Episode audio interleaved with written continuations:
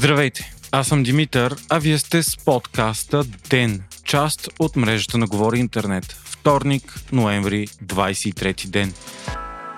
Две ужасяващи трагедии се случиха с нощи в България. Вчера вечерта се е разразил пожар в дом за възрастни хора в село Рояк във Варненска област. Девет души са загинали в пламъците, а мнозина са обгазени, като двама от тях в тежко състояние. Сигналът за пожарът е настъпил в 18 часа с нощи. Огънят е тръгнал от покрива и е засегнал третия етаж на сградата, преустановено старо училище. Най-вероятната причина е повреда в електрическата инсталация или бойлер. Тази нощ пък на магистрала Струма се случи един от най-тежките пътни инциденти в историята на страната ни. Автобус е катастрофирал и се е запалил, като жертвите на огъня са поне 46 души. Автобусът е превозвал македонски туристи, връщащи се от екскурзия в Турция. Сред жертвите има и 12 деца. Всички останали жертви са младежи между 20 и 30 години. Според свидетели, гледката е неописуема. Заради степента на изгаряне на пътниците и шофьора не може да се потвърди точния брой на загиналите, като и те няма да бъдат лесно идентифицирани. В автобуса с македонска регистрация е имало поне 53 души. Седем души са успели да разбият стъклата и да избягат, като те са с изгаряния и в шок,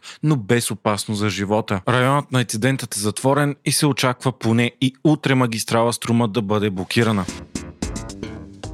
Все още не се знае какви са причините за катастрофата. И ясно е, че автобусът е бил погълнат от много силен огън, който е разтопил дори ламарините, а вътрешният министр Бойко Рашков заяви, че гледката е ужасяваща и такова нещо той не бил виждал. Според свидетели в автобуса е имала експлозия. Знае се, че той се отклони от пътя си и се е боснал в мантинелата, но все още не се знае дали това е станало преди или след като се е запалил. Двете първоначални версии са човешка грешка или технически проблем, макар автобусът да е бил нов на едва 3 години. Те първа ще си изясняват причините за трагедията и всичко към момента е спекула. Веднага обаче бяха повдигнати множество въпроси за състоянието на пътищата у нас и тяхната безопасност. Направиха се и сравнения с катастрофата край Своге, когато през 2017 автобус се блъсна в мантинелата и излетя от пътя, което доведе до смъртта на 20 души. Разследване тогава показа, че ако пътят е бил направен по всички стандарти, трагедията е можело да бъде избегната. Новината за катастрофата е не просто на първо място, а почти единствена във всички новинарски емисии в България и Северна Македония. Световните агенции също писаха за случилото се, като новината в момента е номер едно дори в BBC. Според Франс Прес това е един от най-тежките пътни инциденти в новата история и най-смъртоносната автобусна катастрофа от поне 10 години насам. Катастрофата придобива още по-големи мащаби заради това, че трагедията е между две държави. Северно-македонският премьер Зоран Зоев вече е в България България и направи съвместно изказване с българския министр-председател Стефан Ядев. Заев изказа съболезнования и за жертвите от пожара в Старческия дом в България и каза, че тези трагедии са общи и те ни сближават. У нас пристигнаха и много представители на Външното министерство на Северна Македония, както и главният прокурор на страната. Президентът на съседката ни Стево Пандаровски заяви, че това е най-голямата трагедия в новата история на страната. Реакции имаше от президента Румен Радев, политическите лидери у нас и видни политици, които изказват съболезнования. В Северна Македония бе обявен и тридневен траур, а малко по-късно правителството ни реши, че утре ще бъде ден на национален траур и в България заради двете трагедии. От продължаваме промяната призоваха случилото се да не бъде политизирано, но да бъде разследвано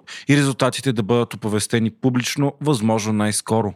Лидерът на има такъв народ, Слави Трифонов, разказа във Фейсбук лична история, когато преди години е станал свидетел на пътна катастрофа, след която 16 годишно момиче е починал в колата му на път към болницата. Той призова за състрадание и съчувствие и каза, че страданието няма националност. Гер пък използва трагедията за поредната си политическа атака. В брифинг от партията обявиха, че магистралата е строена по времето на БСП, а служебното правителство на Румен Радев не е изпълнило предписанията за поддръжката й. Според ГЕРБ, вместо да се занимавало с изборите на Румен Радев, служебното правителство е трябвало да прави ремонти на магистрали. Силно впечатление направи направи и поредното неетично отразяване на случилото се от страна на множество медии. За пореден път е видимо, че не се спазват етичните закони на журналистиката, като отразяването е меко казано фрапантно и направено за търсене на сензация и повече зрителски интерес. Разказват се, например, подробности за телата на жертвите, без оглед на това как думите ще бъдат прияти от техните близки. Асоциацията на европейските журналисти вече призова българските медии да отразяват трагедиите с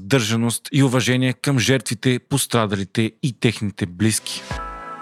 Междувременно у нас започнаха преговорите за съставяне на правителство и неговите цели между Продължаваме промяната, има такъв народ, БСП и Демократична България. В първия ден Кирил Петков каза, че е оптимист и вижда огромно единодушие. Преговорите ще продължат до събота, 27 ноември и ще обхванат 18 сектора, като всяка партия ще излъче по трима експерти. Днес се провеждат преговорите в сектор економика, правосъдие и енергетика. В началото преговарящите обявиха нулева търпимост към корупцията. Министерството на економиката ще стане и Министерство на инвестициите, като това ще е сред неговите основни ангажименти да привлича и стимулира вътрешни и външни инвеститори, а не да дава пари на фирми близки до властта, или такива, които не се занимават с производство с висока добавена стойност. Бе договорено и Българската банка за развитие да не се приватизира, а да подкрепя малките фирми. Всички партии подкрепиха редица идеи, като например това минималната заплата да е процент от средната и трудовите книжки да се дигитализират. Допирни точки партиите намират и в желанието за намаляване на административната тежест,